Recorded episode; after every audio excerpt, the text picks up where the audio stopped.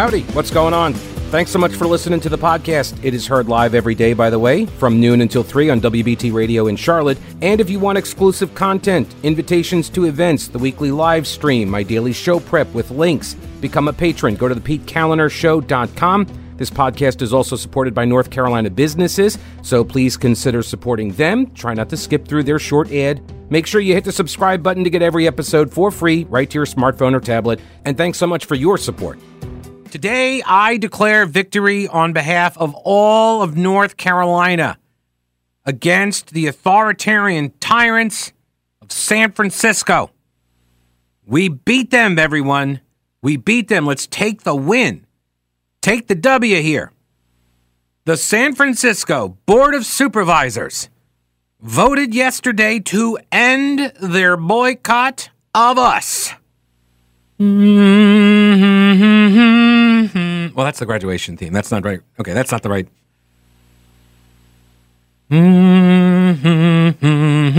All right. Yeah. In your face, San Francisco. We didn't care for so much longer than you cared. We just outlasted you. Our inability to give a flying fig Newton about anything you think about us proved to be the superior tactic in the boycott war. Now, to be fair, San Francisco did have several other opponents in this battle, and we just had them, right? I mean, they, they were boycotting 30 different states. We were just one of them. And we only had to not care about one city, right? So, admittedly, the odds were kind of stacked against them in this battle. I understand. They, they boycotted 30 states um, that had passed conservative laws. The board voted seven to four. So, I mean, it was, they, yeah, I mean, it wasn't unanimous. There were still four of them that were like, I want to keep fighting.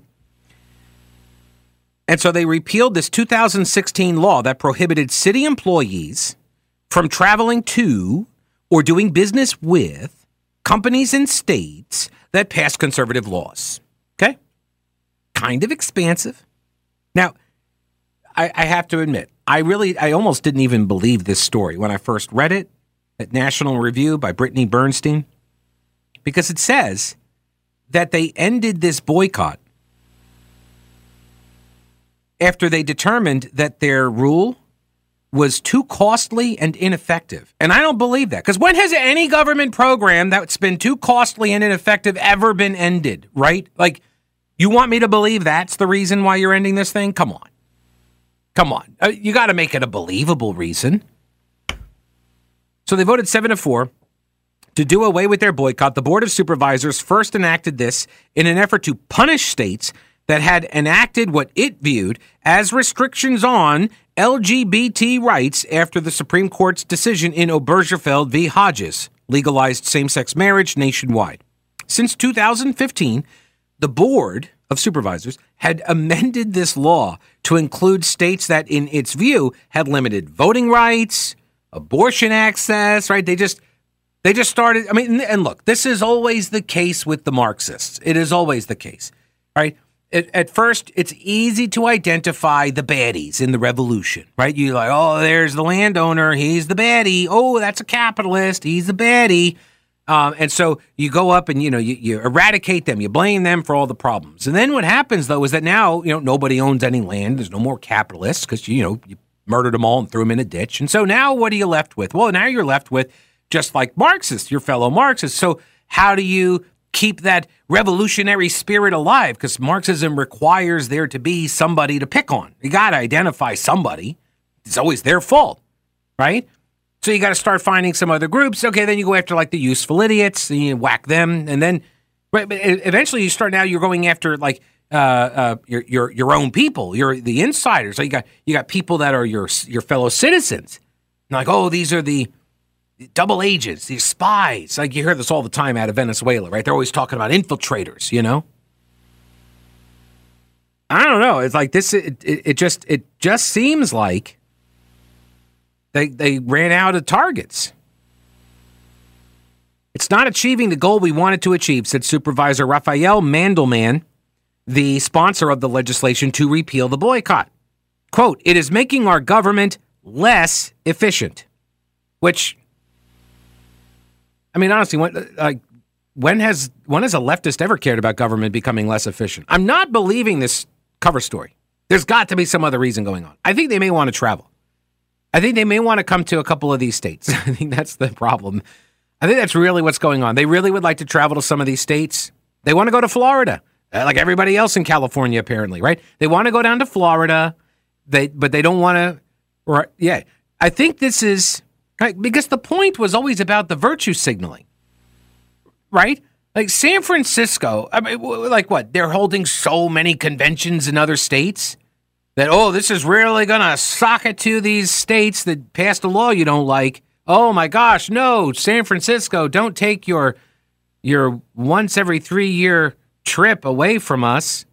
I, I, don't get it. Oh no, the San Francisco Board of Supervisors and the city government, they can't come to Charlotte for a retreat or something. I, right. So the point is always about the virtue signaling. So why does it matter what the cost is? Is there really? I mean, can you put a price tag on on trying to demonstrate your moral superiority to right to other uh, Americans? Like in your efforts to show that you are so much better than everybody else, is, can you really put a, a, a price tag on it, particularly if it's being paid by a taxpayer and not you? Really? Come on now. The rollback comes after a report by the city administrator's office, which found it found that no states had ever appeared to change their laws in response to the boycott. this is what I this is what I mean. We won. Our our utter lack of giving a poop about what San Francisco did uh, that won the day for us. So good job. I don't know why this like to me this proves like the Gen X tactics work. Like Gen X and us just not caring about this stuff. it's like this is the this is the approach. I love it. Um, a budget and legislative anal- uh, analysts report also found that the city had done business with states on the boycott list. no.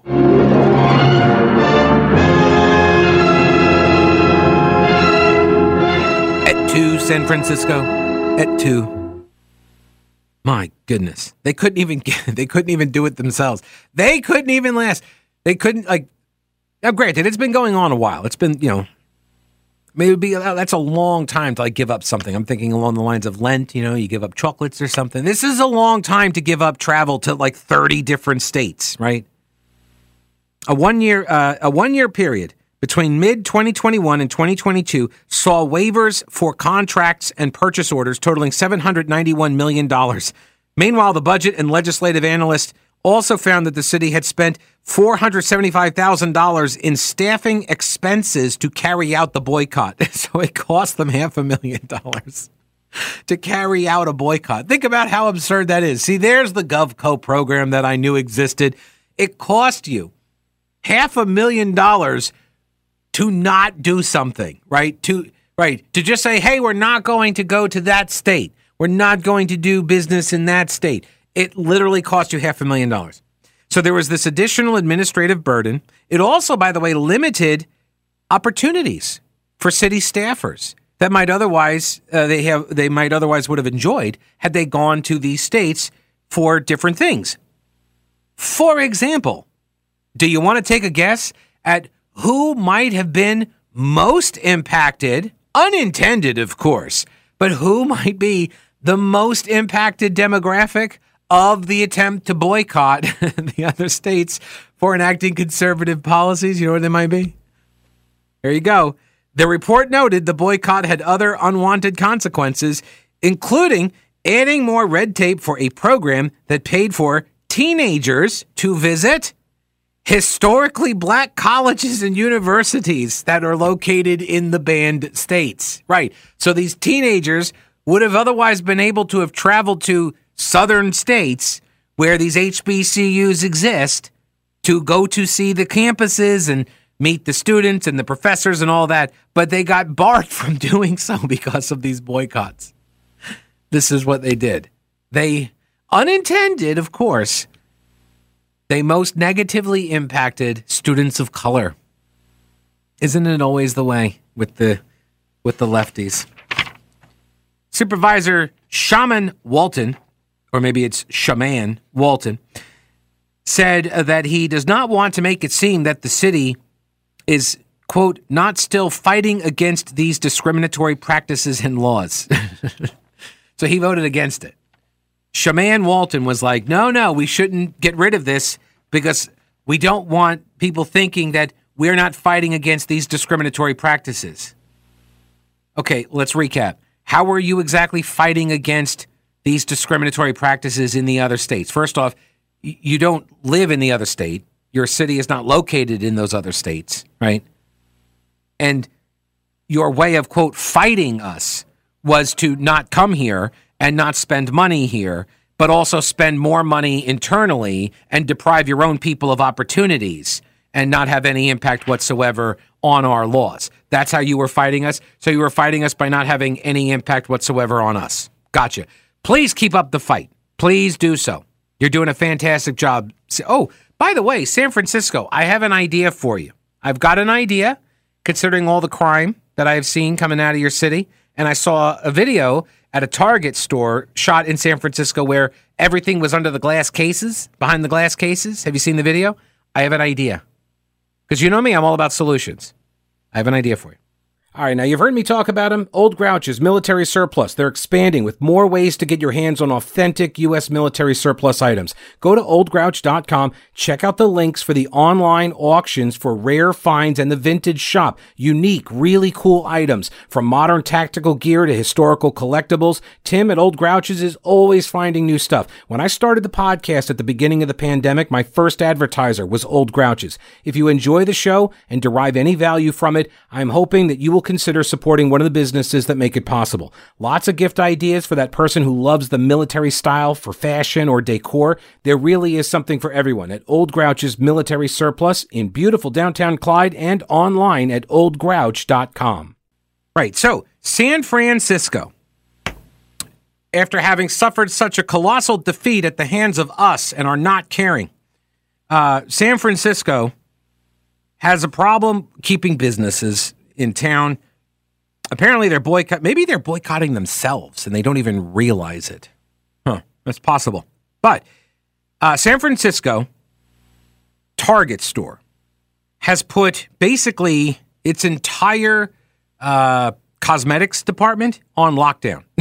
so somebody went on to the TikTok. I think it's a TikTok video and uh, told the Chinese on the video, as all the videos do inform the Chinese, they uh, that that this Target store in San Francisco, the, like they're walking through, and the entire area, it's just all like the the clear plexiglass covers, the whole thing.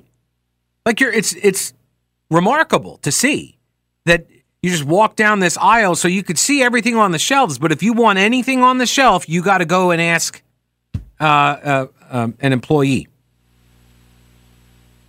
Right, and it's Target, so yeah, good luck finding one of those. oh, I kid, I kid, Target.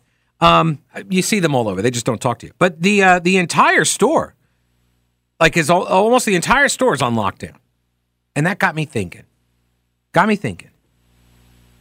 What if you put the whole store under one of those boxes? Just get a really big plexiglass box, safe and put it right over the whole store.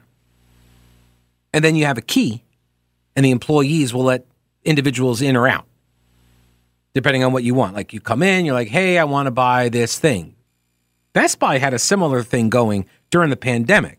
I mean, not with the box and all, but you would walk in and they had somebody at the desk because remember, they were trying to limit the number of people that were coming in under that charade but they were trying to limit numbers of people coming in so we could socially distance and not have uh, full occupancy or whatever. And so you'd walk in and you would tell them, uh, or they would ask you, "What are you looking for?" And I would always say trouble, but no, I would say, you know, oh, I'm here to buy this item or whatever. And then they would direct you over to that item so you could go to that area, get your thing, and then check out more quickly. But why don't we just do that? Except under a big plexiglass case, you know, at Target. Even better. Cities like San Francisco and Asheville, like we talked about earlier, put the whole city under a plexiglass box. And then the mayor stands out front. And uh, I mean, you could take shifts with the other elected officials, and you would open up the case to let somebody in or out. I think, look, I, I think there is merit to this proposal. I don't see a downside.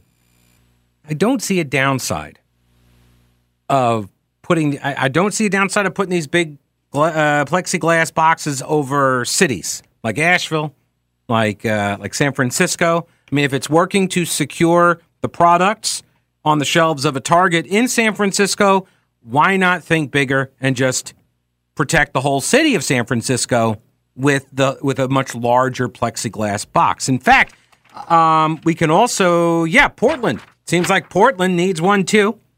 The outdoor retail giant REI announced that it plans to close its store in Portland's Pearl District early next year, citing an increase in crime and theft. In an email to customers, REI said its store in Portland, quote, had its highest number of break ins and thefts in two decades, despite actions to provide extra security. It plans to close the location ahead of its lease expiration in February. REI is the latest major retailer to close Portland stores, and the highest profile among them to publicly blame theft as the reason. Nike closed one of its Portland stores to public access, telling city officials that the closure was due to shoplifting. Walmart also recently closed its only two Portland stores for underperformance. Retailers large and small say theft is a growing problem in Portlandia and that city officials have been slow to respond. They opened this store 20 years ago. Um, they said, uh, We do not believe a downtown Portland location will be possible in the near term.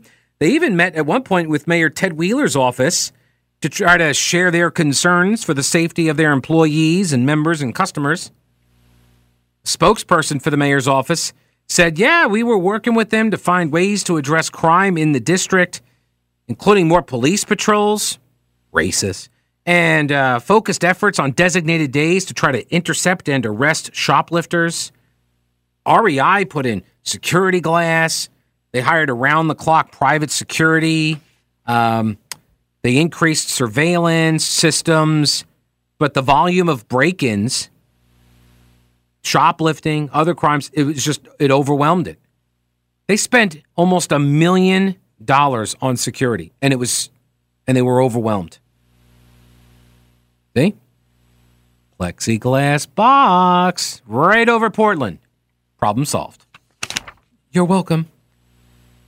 Um, ooh, I just got a message from some anonymous person who said my tweets are fascinating and hopes that we can become friends and exchange click this link. No, I will not click that link. Uh, all right, let me get to some emails. All here, I'm on Twitter. Uh, mm, mm, mm, oh, I already did the. I already did the uh, Asheville. So earlier in the program, we were talking about the Asheville City doing their 60 day um, initiative to really step up policing efforts there and clean up a lot of the poop and the needles that they had just allowed to accumulate because you know they care about people. Uh, and so now for 60 days, starting May 1st, uh, they're going to really, really make an effort. Um, I, you know, and I call it uh, 60 days uh, to flatten the curve or stop the spread. I'm, I'm sure it'll totally uh, work. Um, do, do, do, do. So here's this one from uh, Dave. The says Pete, the Asheville cleanup is not going to work unless the city leaders support the police and the court system punishes the lawbreakers. If the courts go woke or lenient, it won't work. Uh, Tom says, Pete, I enjoy your show and listen almost daily. Thank you, Tom. Uh, we used to meet our friends from Knoxville, Tennessee, in Asheville twice a year, spring and fall. We would shop, eat, play golf, just have fun, just hang out A couple years ago, when Asheville authorities announced that they were going to look into reparations, those trips came to a screeching halt. We figured they could do reparations without our tourism dollars. Since then, we have not regretted our decision at all. It would be interesting to know if Asheville's tourism has suffered in the last few years. Um, and then Stan says um, it is regarding the uh, San Francisco Board of Supervisors, right? That uh, That is, uh, they abandoned their boycott of North Carolina. So we totally beat them. We won by not caring about their boycott, and their boycott failed. And it cost them money, actually, and it hurt their own people. But, um, you know, can you really put a price tag on this? Like, can we really put a price tag on this virtue signaling that we are superior to you by boycotting you, right? And Stan says it's easy to say that you can't put a price tag on something if you're not the one paying for it but instead have the power to force other people to pay for it, right? Then sky's the limit. That is so true, right? Matt says, Pete, this is in reference to uh, a call the other day. Was it Winston? I think it was Winston. Yes, Winston, who talked about his Rolex watch, remember? Uh, Pete, you get me through my day. I mean, not literally, but I listen to you and I like listening to you. And then I leave work at three. I love your sarcasm and I love your jokes. Sarcasm? What are you talking about? I really like when you partake in conversations with the callers like Winston and Tony and Dean. Hello, Dean. If we can't define the word woman, what other words could we redefine? Could we ever redefine offensive words to mean something else? I know you are a giver. My coworker got a plain digital watch that just told time. I mean, it wasn't a Rolex, it was a digital Casio. His eight year old son said, What else does it do? He certainly doesn't have a Rolex like Winston. Keep up the good work. well, thank you, Matt. Uh, then Blair uh, yesterday said uh, that I was describing creative destruction when I talked about things going in cycles, and he's exactly right, or she, I don't know. Blair could be, yeah. He loved. Well, that's the the facts of life, right? Blair from Facts of Life. You take the good, you take the bad. It could be. It could be. I don't know.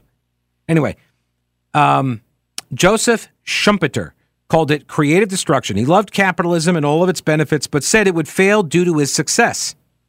It would basically cannibalize itself and slowly evolved into socialism, especially if you add in any democratic form of government. Who gets to lead this socialist movement? Well, the very folks who benefited from capitalism. Is this so far fetched? I don't think so. Bill Gates will lead our agricultural department with all of his farms. Looks like Elon Musk will lead our electrical grid and transportation department. Jeff Bezos, he will be our czar of shopping, right? Or our commerce guy. Yeah, that's, yeah, Schumpeter, socialist. Um, I got some other emails here. Um, this is from David. If anyone, uh, hey Pete, if any, if any one station goes, I don't, if any one station goes against the pro-Ukrainian war narrative, I think he means to say if anyone at the station goes against the pro Ukrainian war narrative or calls out the Nord Stream pipeline bombing the USA did, will you all get fired like Tucker Carlson for questioning the war and motives? Yes, David, we will.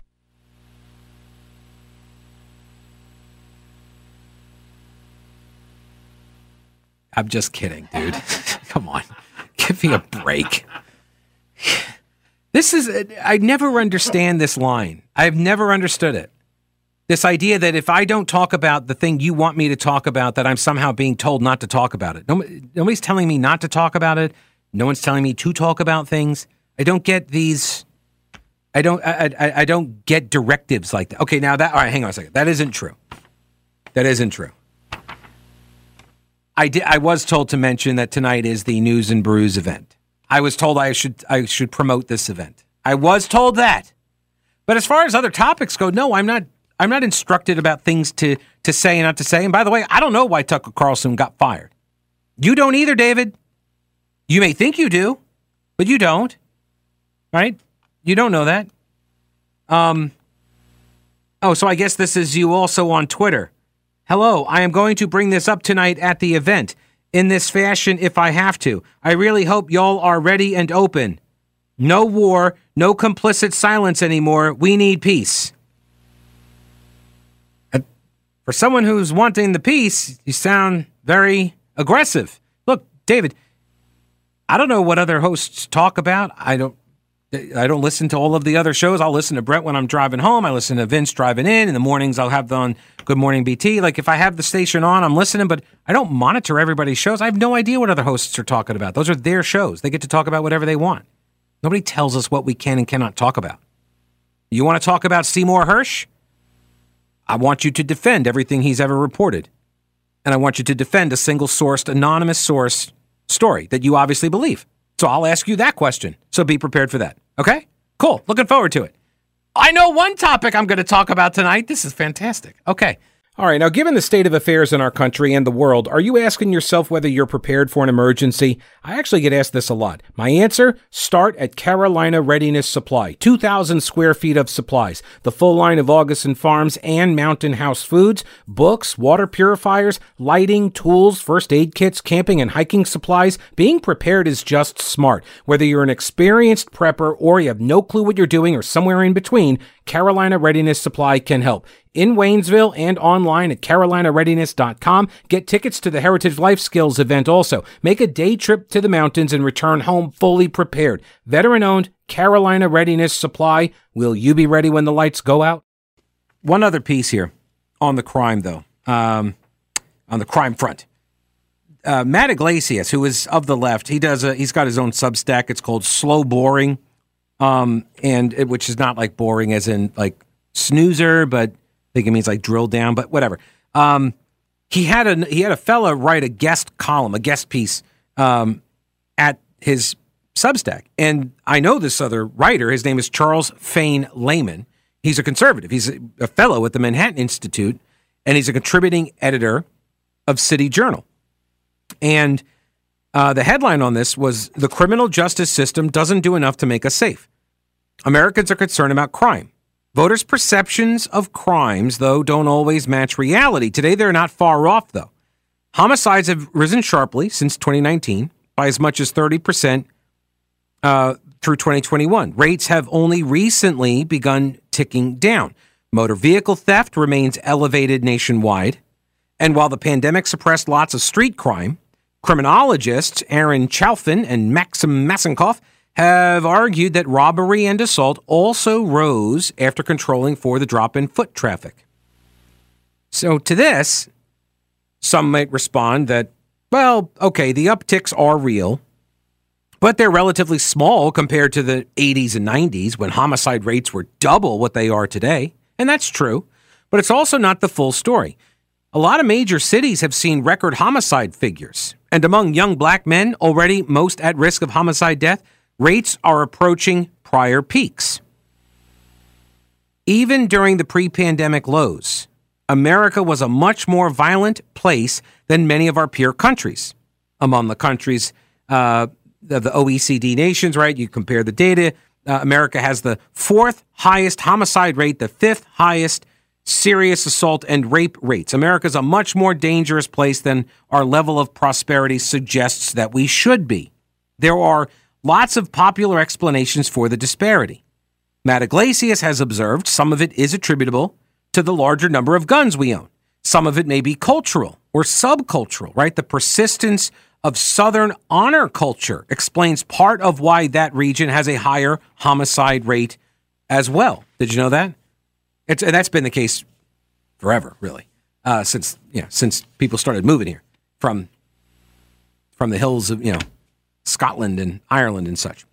Um, so uh, Travis Fain Lehman and Reihan Salam suggest a different perspective, identifying root causes of our comparatively high rates of violence. It's not really that important. The root causes. It's less important than adequately applying the tools of policy to the problem of controlling violence, right? The level of violence should be understood primarily as a function of the extent to which state capacity is exerted to stop it, right? Violence is a policy choice, is what he's saying. It's a policy choice. When you deprioritize the criminal justice system and you allow the problems in it to fester, this is what you see. This is this is the policy choice. What is needed instead now is a serious investment in criminal justice, one that offers real promise for making America safe. Some might object that America already invests a lot in the criminal justice system. Per the Bureau of Economic Analysis, though, we spend a relatively small share of public dollars, about 4% across all outlays on police, plus prisons, plus judges. It peaked at 6% in 2002, which was a response to the elevated crime in the 80s and 90s, right? They started spending more. That was the peak, 6%. And that's across all of it police, prison, judges. courts, right? So, and we're at 4% now. So I thought this was an interesting take. We'll circle back to it, I guess, in coming days, but violence is a policy choice. Interesting. Also interesting, Brett Winterble. He's coming up next. Stick around. I'll see you tomorrow or tonight. Don't break anything while I'm gone. Thank you.